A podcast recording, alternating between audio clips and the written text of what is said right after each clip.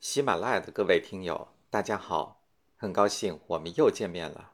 我是明杰，欢迎您接着收听有声书《世界商道智慧》，主编任学明。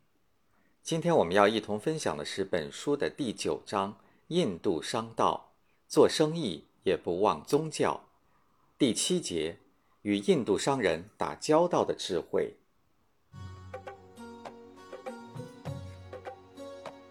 印度是多民族、多宗教的国家，其民族习俗、宗教习俗很多。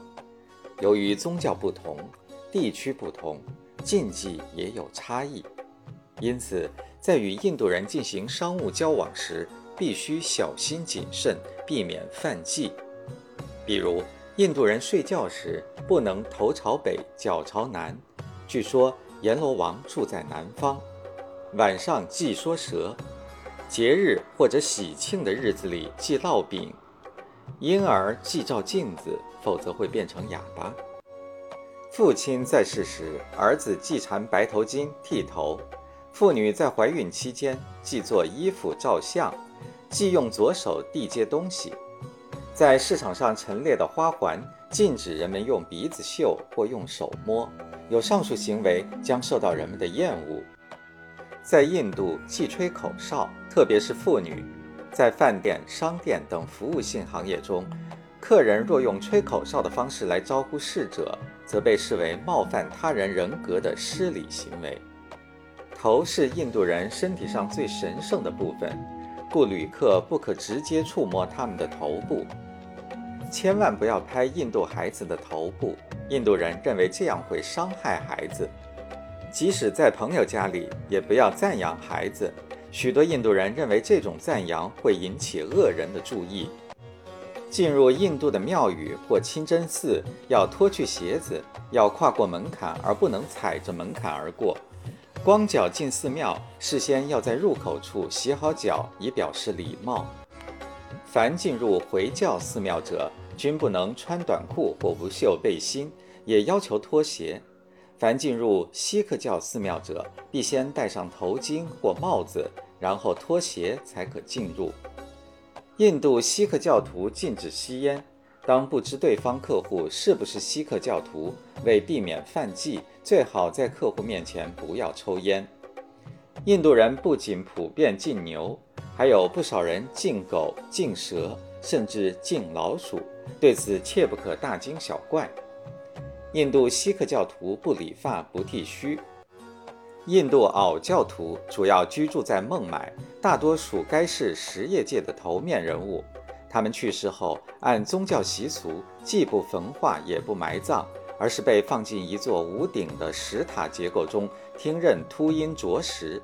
对此，切勿以任何有损于其自尊心的言语触犯他们。印度穆斯林每逢斋月。在日出到日落这段时间里，既不抽烟也不喝酒，工作效率明显下降。此时切忌因此责备对方。印度每年十月三十一日为起新年，共五天，第四天为元旦。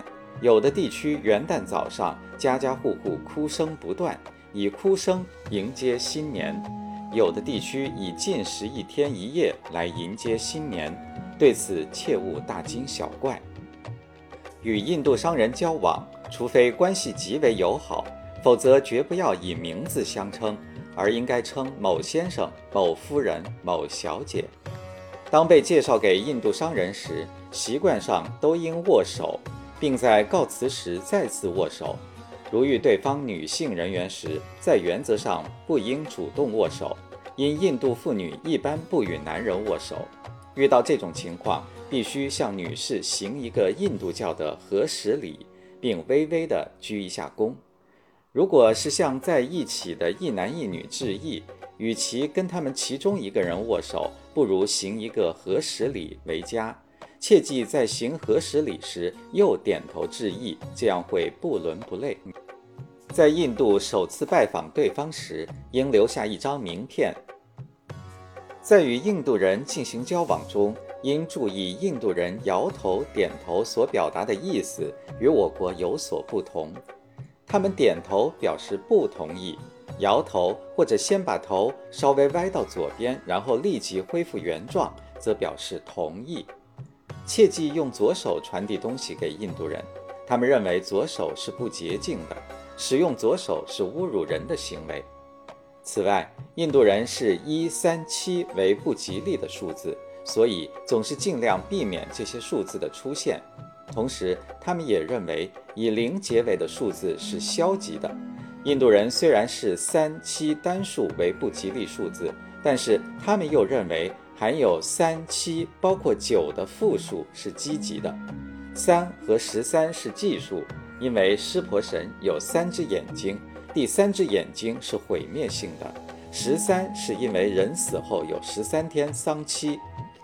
印度人忌讳白色，认为白色表示内心的悲哀，因而习惯用百合花当做悼念品。他们也不喜欢黑色以及浅淡的颜色，认为这些颜色太消极。印度人对颜色的选择富有传统性，认为红色表示生命、活力、朝气、热烈；阳光似的黄色则表示光辉、壮丽；绿色表示希望、和平。他们在生活方面，特别是服装色彩方面，喜爱红、黄、蓝、绿、橙色以及其他鲜艳的颜色。印度人忌讳弯月的图形，印度穆斯林忌讳猪的图像，他们普遍喜欢荷花、蓝孔雀、牛和大象图案，因为他们尊荷花为国花，誉其为花中君子，视蓝孔雀为吉祥如意、幸福的象征。他们极为尊重牛，印度教徒们把牛奉为神明。他们视大象为吉祥动物，认为它象征智慧、力量和忠诚。印度是仅次于印度尼西亚的最大的穆斯林国家之一。穆斯林禁止使用一切猪制品，包括猪皮衣服、裙子、鞋、袋子、皮夹等等，也禁止饮酒。印度教敬牛为神，进入印度教的寺庙时，身上绝不可穿戴牛皮制造的衣物。如皮鞋、皮带、表带、手提包等，否则会被视为冒犯了禁规。特别是在圣地，因为印度教徒不杀牛，穆斯林不杀猪，施纳教徒不许杀任何动物或昆虫。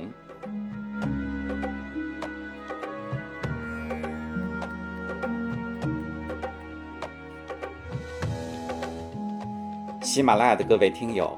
刚才您收听到的是有声书《世界商道智慧》第九章《印度商道》，做生意也不忘宗教。